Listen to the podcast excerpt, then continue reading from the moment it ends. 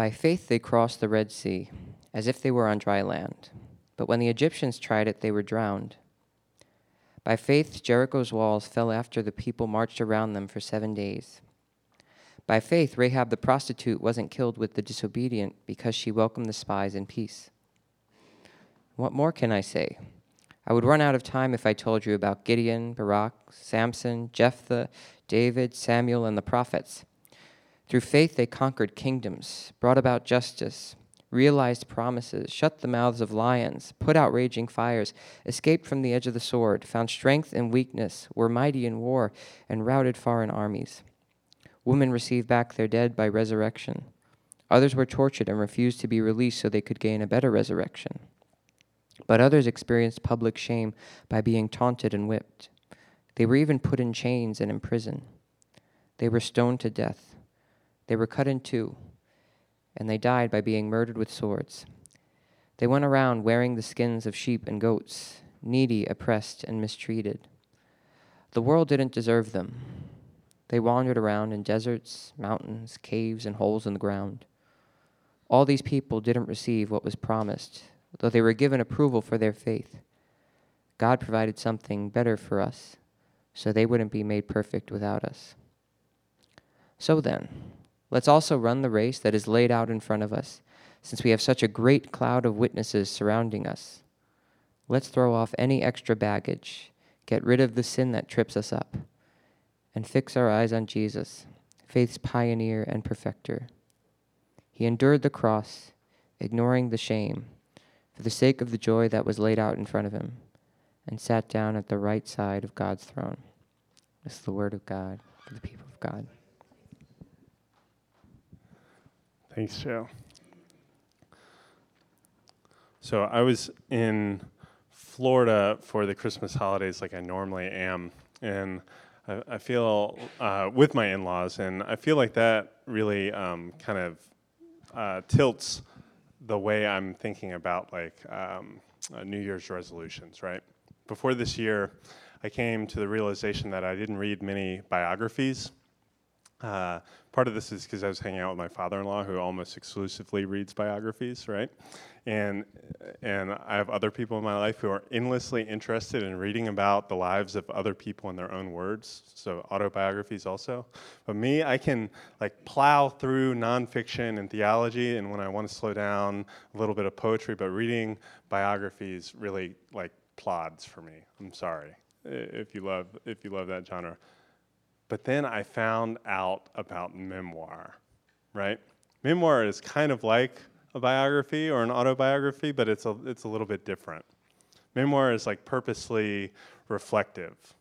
It looks back in order to interpret and to appreciate, and as a memoirist communicates, they begin to open up space for the reader to share in that experience, to learn, to empathize, to disagree, to grow, to change.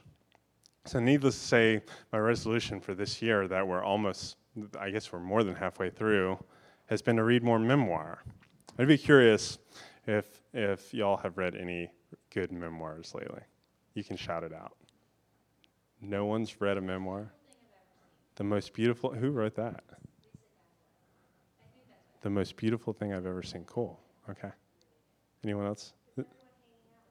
Is everyone hanging out without me? That sounds like a FOMO uh, memoir. Yeah, this is turning into book club. This is great.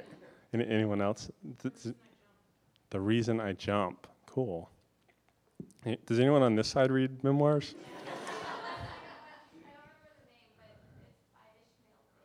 oh, a long way back. Yeah, cool. Yeah, good one. So a couple of those are good, and we can talk more about this at potluck, which can also be a book club. Um, a couple of my favorites this year that I read are "Educated" by Tara Westover and "Between the World and Me." Um, they're by Tana, Ta-Nehisi Coates, and they're pretty different. Um, I'd seen so many people at the gym, kind of with "Educated" propped up on the treadmill, and I won't give too much away. But to be honest, I was completely wrong at what I thought this book was about with like the pencil on it. I didn't see that those were also mountains, right, uh, in there.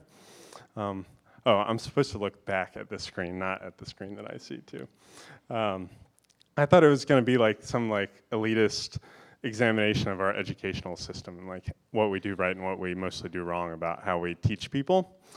But instead, it's like this really personal tale about like rural Mormon fundamentalism and government conspiracies and domestic violence and negotiating complicated family ties. So that's the hook. You can get on the public library waiting list for that one. It's awesome.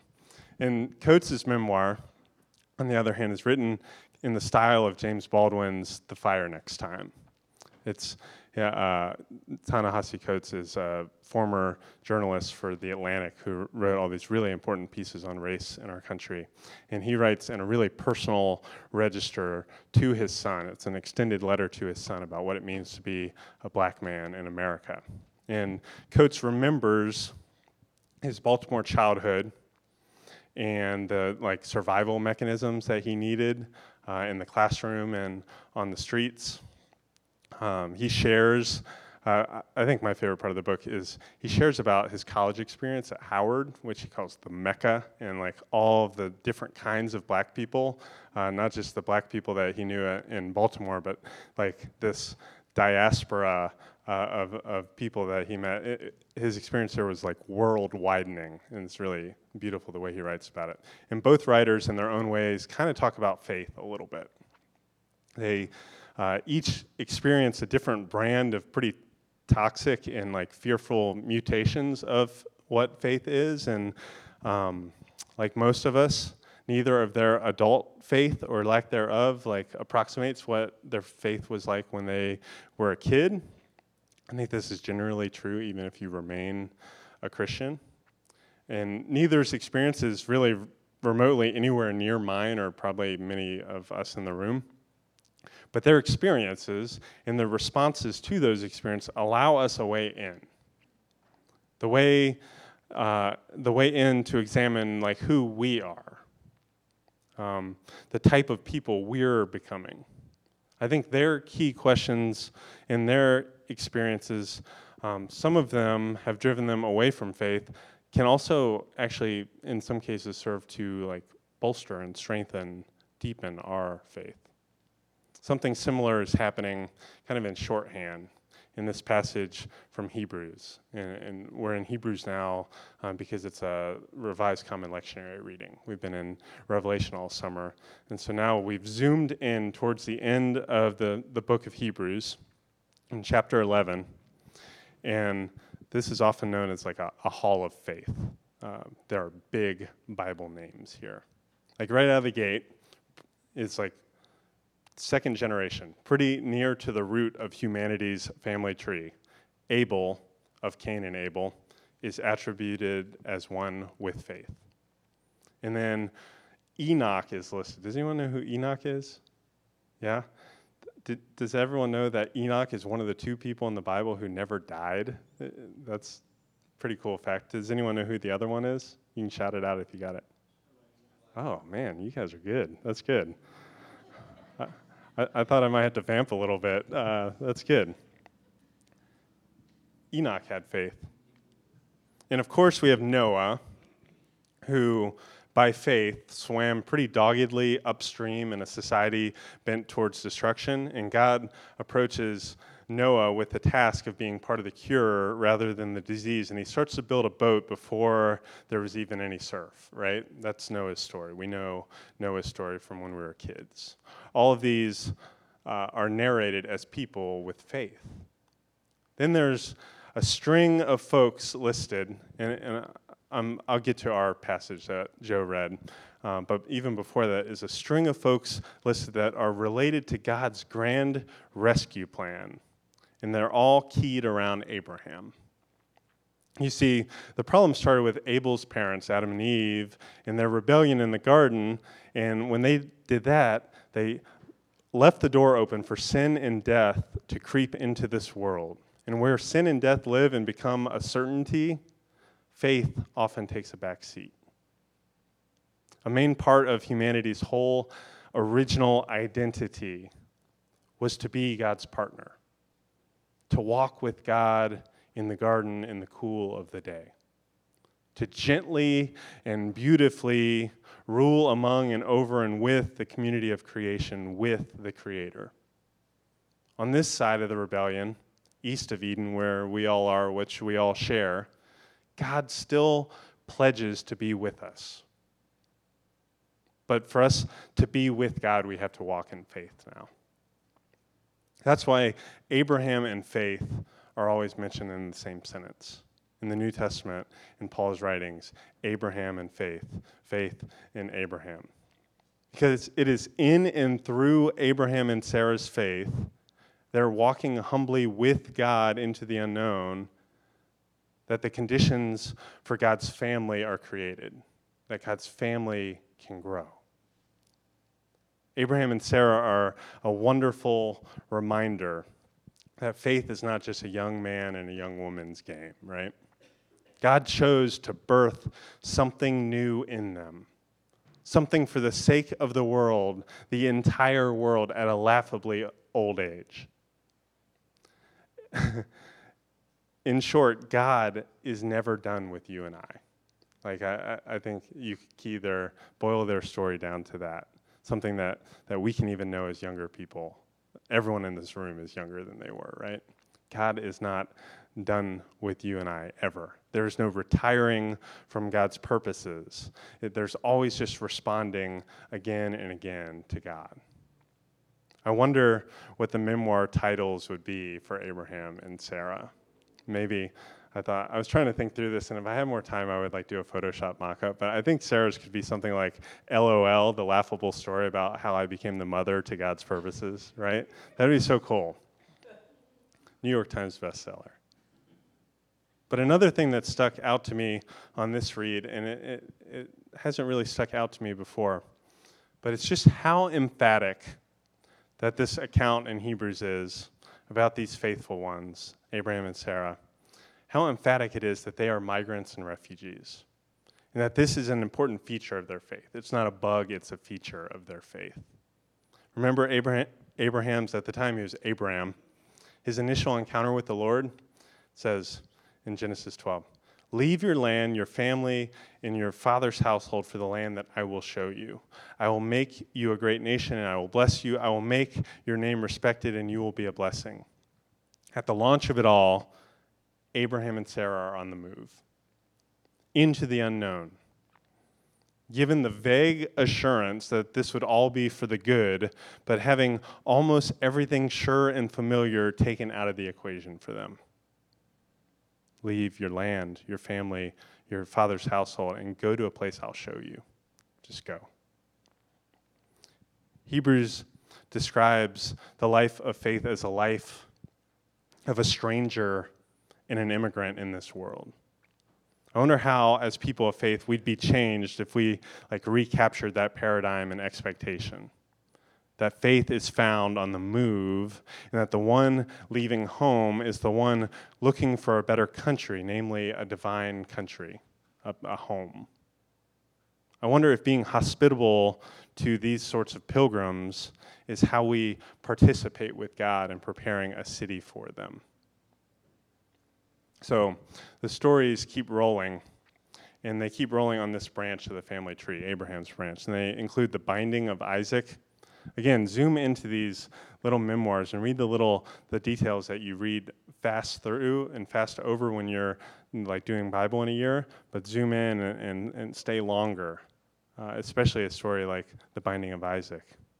And you guess that whole episode happens, quote, by faith. This faith was the trust that God is going to work this crazy plan out through Abraham and Sarah's family. And if God is going to do that, God is going to have to come through. That even death won't be able to thwart this plan. The, the de- they put the detail in. He figured that God could even raise Isaac from the dead. So, in a way, he did receive him back from the dead.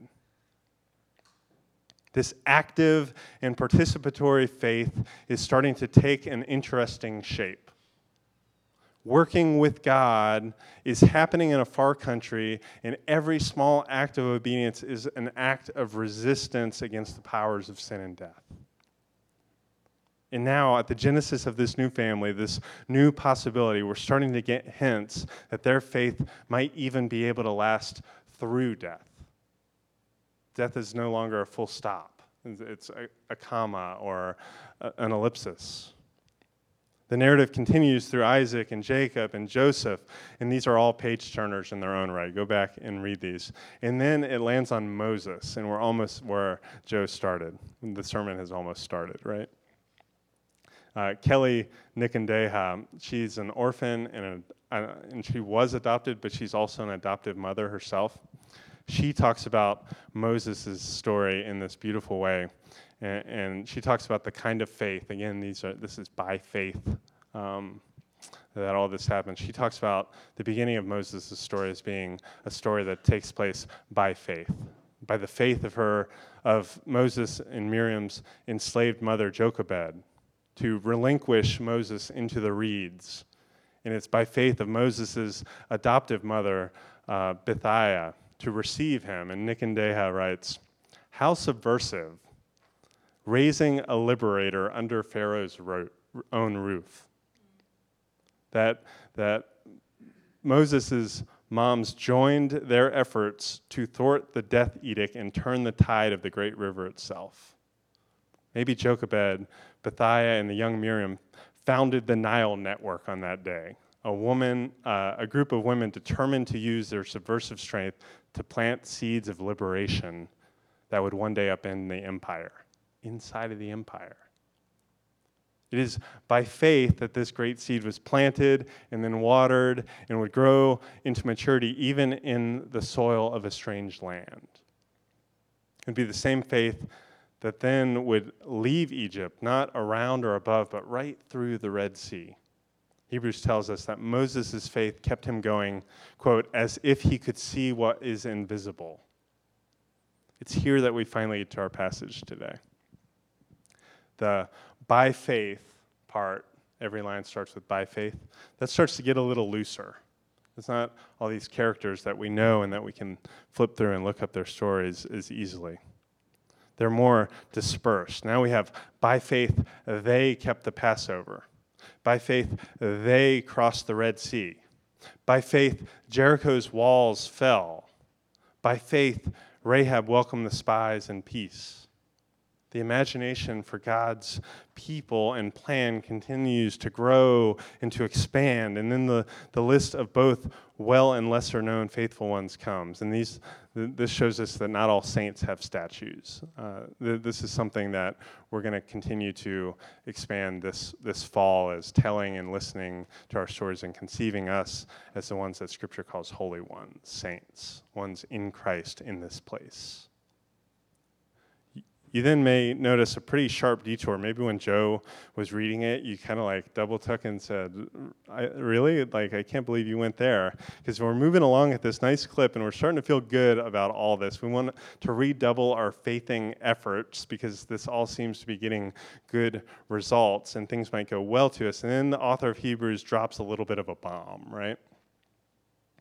Says, Sure, by faith, some conquered kingdoms and brought about justice and realized promises, shut the mouths of lions, put out raging fires, escaped the edge of the sword, found strength in weakness, were mighty in war, routed foreign armies, and some even received back their dead by resurrection. I got to think maybe they're talking about Sarah receiving Isaac back by means of resurrection.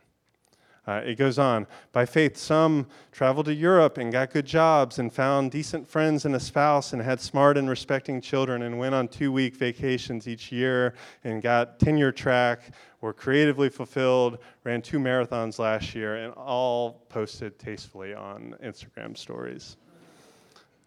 Not quite. Instead, it goes and says, Others were tortured and refused to be released so that they could get a better resurrection.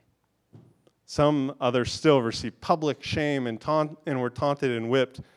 They were even put in chains and in prison. They were stoned to death. They were cut in two. They died by being murdered with swords. Murdered with swords.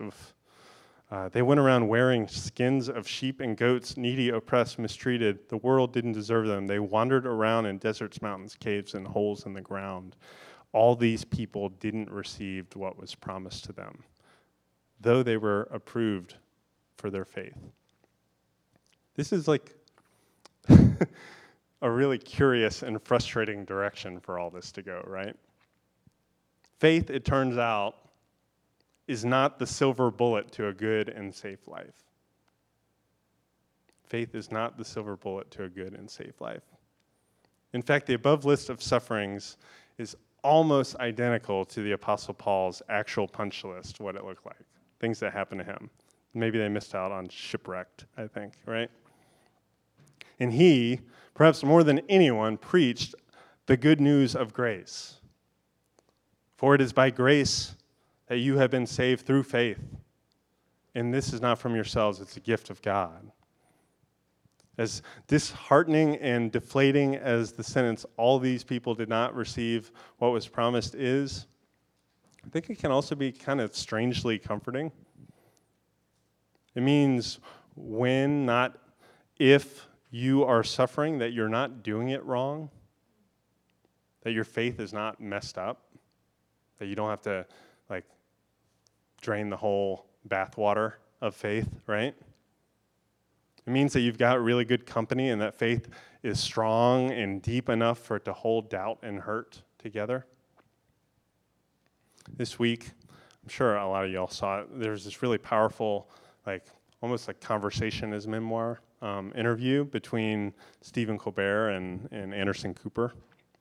And it, I'm sure it got shared probably in your social media. But they each uh, talked about how they lost their dads when they were 11. Uh, Stephen Colbert uh, lost his dad and two brothers. He's a family of 11, lost two brothers and his dad when he was 11 to a plane crash. And Anderson Cooper's dad uh, died, and then a couple years later, his brother committed suicide. Each of them had their whole lives reshaped by these tragedies. Each had a, a really great reason to abandon faith in light of unanswered promises, right? But Colbert for as like silly as he is, he he spoke really seriously in, in this moment with this like kind of maddeningly uh, like intense grin on his face as he as he spoke these things, and maybe he had to do that. Um, but he spoke of this loss as a gift. He said, "I don't want it to have happened. I want it not to have happened, but if you are grateful for your life, which I think is a positive thing to do, not everyone is, and I'm not always, but it's the most positive thing to do, then you have to be grateful for all of it. You can't just pick and choose what you're grateful for. I imagine one of the above characters reflecting similarly. Their faith did not protect them from tragedy, but gave them enough space to offer gratitude and praise to the God who calls and equips and comforts and imagines them with a place in God's story. Colbert then turned the conversation into like a very specifically Christian direction. He says, That's the great gift of the sacrifice of Christ. It's that God does it too, that you're never really alone, that God suffers too, that you're never really alone. This is precisely the move that Hebrews makes here, too in chapter 12. Therefore, surrounded by such a great cloud of witnesses, let's throw off everything that hinders and the sin that trips us up, and let us run with perseverance the race marked out for us, fixing our eyes on Jesus, the pioneer and perfecter of faith. For the joy set before him, he endured the cross, scorned its shame, and sat down at the right hand of the throne of God Jesus is the pioneer and perfecter of faith, the author and finisher of faith, the Alpha and Omega of faith. Jesus is the faithful one in whom our faith is born and can be reborn, in whom the words joy and shame can somehow be in the same sentence. Did you notice that? For the joy before him, took on the cross and, and bore its shame, right? That shows us definitively that God does it too, and that we're not ever really alone, either in our lives of faith or in our suffering and in our disappointment. Paul writes to the Galatians that he's been crucified with Christ, and it's no longer he who lives, but Christ lives in him. And he's got a body, but this life of faith that he lives in the body, he lives by faith in and out of the overflowing fount of faithfulness of Jesus Christ, the Son of God who loves him and gives his life for us. It's easy to be rattled these days.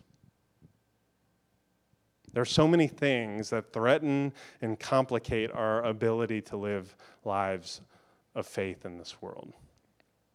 It's easy when you come up on lectionary passage like this to read through this list of names and to like romanticize um, them or to like make hagiographies out of these heroes of faith to, to make them heroic.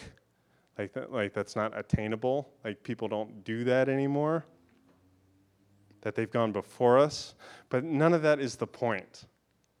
If you were to read these people's memoirs, even someone like Enoch, who was carried away by God, or Elijah, who was taken away in a chariot, uh, amazing. But if you were to read their memoirs, you know that they were probably much more like you than you'd care to like realize the common denominator, the common reality between you and I and each of them was a desperation and a trust in God that sustains them through death.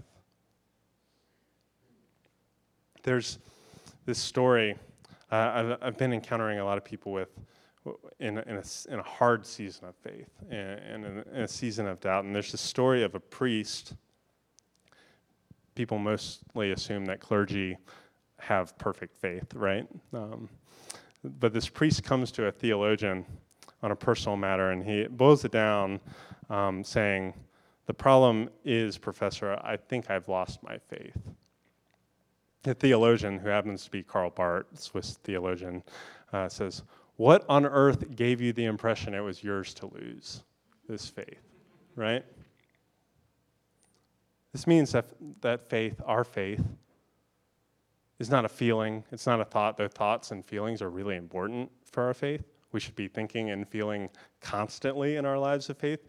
Uh, in that Colbert interview, he talks about wanting to be most human, and I think thinking and feeling allows us to be most human in our lives of faith.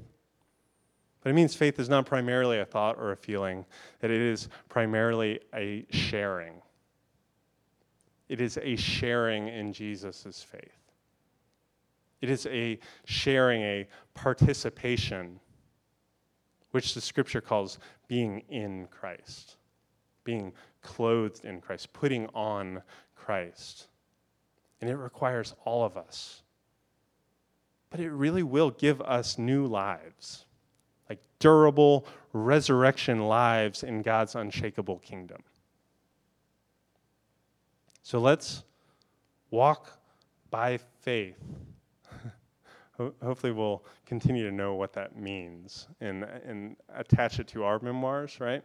That we'll walk by faith because we're surrounded by a great crowd, a great cloud of witnesses before us and, and around us, actually, here by faith. We should write memoirs. We should have a season where we just show up on Sunday and work on our memoirs together. We'd turn this place into a co working space. It'd be great. Let's also let's learn from these witnesses and let's add our own stories. And our stories, I think, should highlight where it's really hard. if there's a memoir without any tension, it's not a super exciting memoir, right? So our story should should say where it was actually hard, but also where it's really gratifying to fix our eyes on Jesus.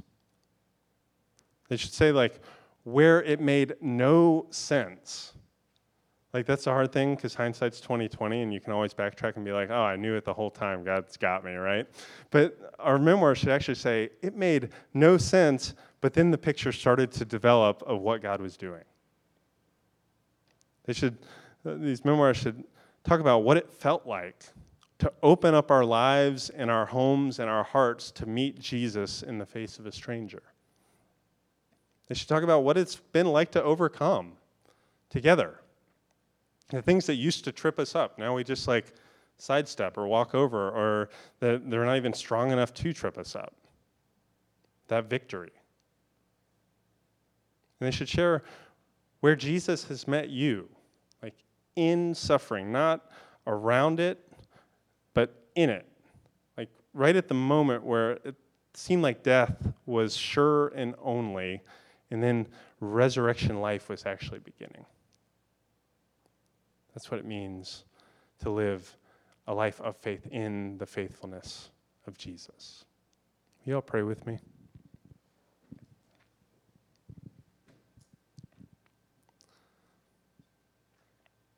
Lord, give us um, words to uh, tell our stories and ears to hear the stories of others that we might be encouraged in our faith. Uh, give us um, hearts and minds and spirits joined uh, with your faith. Um, that it might be strong enough to carry us when we don't feel like we can muster anything. That's, that's actually when we're in a pretty good spot in terms of faith. Thanks for all these uh, figures of faith, brothers and sisters who seem um, like giants, and they, and they, they were, um, they are. Um, but, but thanks for the ways that they're also people uh, involved with you. Uh, complicated people with ups and downs and, and missteps and sin um, who uh, are in you. Uh, thanks for uh, the, the space that you make uh, for us to join in this work. Thanks for the ways that you challenge us um, to live lives on the move, on the go, in a place that we don't know um, and is not yet our home. Um, continue to uh, be our home. We pray all this in Jesus' name. Amen.